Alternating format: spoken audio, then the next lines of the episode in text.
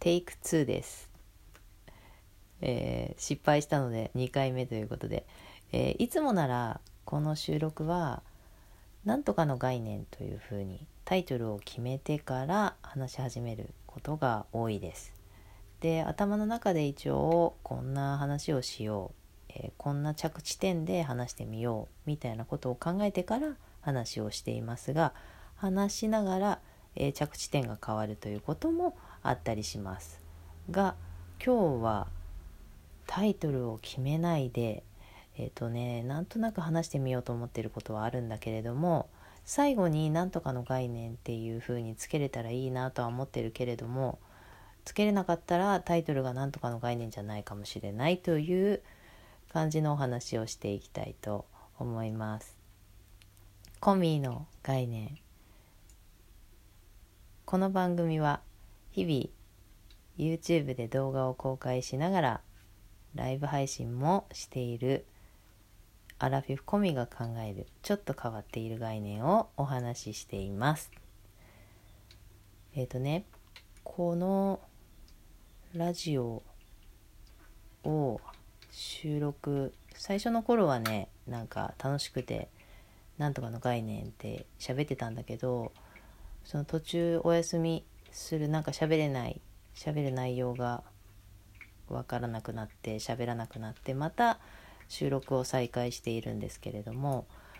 何の話にしようかなって思った時に、どんな話だったら聞いてもらえるのかなっていうことを考えている自分に気がついたんですね。で、そうすると途端に思いつかなくなるんですよ。全くわからなくなって、そんなのわかるかいってなってほんでわあどうしようってなるみたいなことがあって、そりゃそうだよねって、他の人が何を聞きたいかなんてそんなの私がわかるわけないよねってなって、じゃあ自分の喋りたいこと喋りなさいよっていう、自己対話がありました。で、最初の頃ね、夢中でなんとかの概念って喋っていた時には自分が喋りたいこと喋ってたんですよね、多分。だからウキウキしていろんなこと喋ってたんだろうなって思うと、やっぱり、他人目線になろうとすればわからないのは当たり前だなっていうのをちょっと感じたりしていましてですね。で、自分目線だと何なのか、何を喋りたいのかってなった時に、やっぱりね、めんどくさいことは考えていることが多いんですよね。哲学習ってないけど、コミ哲学とでも言いましょうか。こういろいろな、メンタルのことだったりとか、そういう家庭の話、こうだからこうなる、したらじゃあこうしてみたらこうなるのとか、その心に何か、作用するようなことを考えている時間がめちゃめちゃ長いです。で、別にそれは落ち込んでる時もありますけど、落ち込んでいるだけではなくて、自分を分析したりとかで、割と私こうやって喋ろうとした時とか、ふと気がつくととか、朝ノートを書いてるんですけど、その中で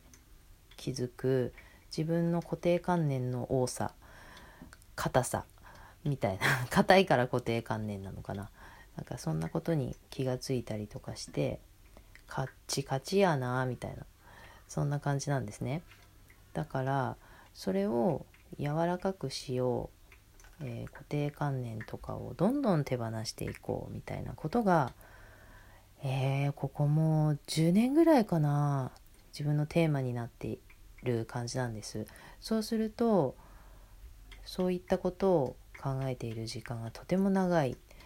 で、今ドラマ見てるのは朝ドラぐらいですね。あとアニメを見るようになったっていうのはあるんだけど、そういうドラマとかを見てても、どこを見てるかっていうと、メンタルの動き、これ見えないんですよ目に見てわかるものじゃないんですよ。髪の毛が長くなったね、痩せたね、年取ったねとか見た目でわかるようなことじゃなくて、この登場人物の人たちはどんなことを思ってこうしたんだろうとか、こうされてどう思ったんだろうとか、なんかそういう視点で見てたりします。だから自分が注目しているところっていうのはやっぱ自分のこう凝り固まったところっていうことな気がしているんですよ。だからどのドラマ見ても同じことに気がつくっていうのは自分の持っている種のところにぶつかってんだなっていうのを感じているんですね。で、こういう話ってどうなの？面白くないだろうっていう、そういうふうにやっぱり思うと、この話はやめとこうってなることが本当に多いです。ここ最近なんかシンクロじゃないけど、そういう感じみたいな、なんかね、今欲しいメッセージが届くとか、なんかそういうことがとても増えているここ最近で、だからそんなことを思っていると、こう一人でうきゃーとかうわーとかギャーとかそんな風に頭の中であれこれやってるんですよ。でもこの話はどうなんだろうねって思って喋れなくなるみたいなことが多くて、そしたらもうそうなると、このコンビの概念って何なのってなるわけなんですよね。ちょっと極端で、私ほんとね頭の回転ね、多分早いんですよ。でも、学習能力はとても低いんですね。だから漢字が読めるのもう誰でも読めるような漢字が読めないとか、数学的なこととかもあまり考えたくないとかそういう学習面ではめちゃめちゃ低い感じなんですけど、そういったなんて言うんでしょう、頭の中の考えていることの回転は早いと思ってるんです。だから口に出して言う時には中抜けなことが多くて、はっていう感じになってしまうというのは、これはもう今までにもよくあったから、その間をちゃんと説明しようっていうのはテーマになっていた時期があります。でも今はその飛び越えたこともあんまり話してないのかもしれない。なんか人に言ってもなかなか伝わらないだろうと思うから話さなくなったっていうと、それいいのか悪いのか分かんないけど、なんかそんな感じがあるから、その回転、ちょっと回転っていうとかっこいいけどね、もう先へ先へ先へ先へって考えすぎているから、だからその妄想っていうのはそういう意味で妄想って言ってるんだと思います。妄想的な話なんだけど、でも妄想って言ってごまかしてるけど、実はそれありえなくないと思ってるっていうのが本音です。嘘っぽい話だけど、いやなくはないんじゃないって思っているのが本音。でもそんなことを何言っちゃってんのバカみたいって言われるようなこともあるから、妄想妄想ってごまかしてるみたいなこともあったりとかしますね。そんなことがあって、そう何を話そうかとか、そんな感じなんです最近。だから今日のラジオもこれなんてタイトルすればいいのかわかんないな今わかんないな。でもなんか喋りたくなって、この喋りたい時に喋っとこうと思ったんだけど、タイトルちょっとつけられないかもしれないけど、収録後に何か思いつけばタイトルにしたいと思いますが、そんなことに興味を持っている私だから、興味がないことが多いんですよこれ逆転の法則みたいな感じだけど、そういうなんかありえないような話、心の中の話、そういったことに興味がある、そればっかりに興味が傾いているから、実際に起きていることとかっていうのがなんか、ちょっと言い方悪いけどどうでもいいっていう感覚もあって、で本当興味のないことは、聞いてる態度ですごい分かっちゃうと思うんだけどめっちゃ興味がないことは興味がないという。ごめんなさい、今ちょっとコーヒー入れながら喋ってるんですけど、まあそんなこととかも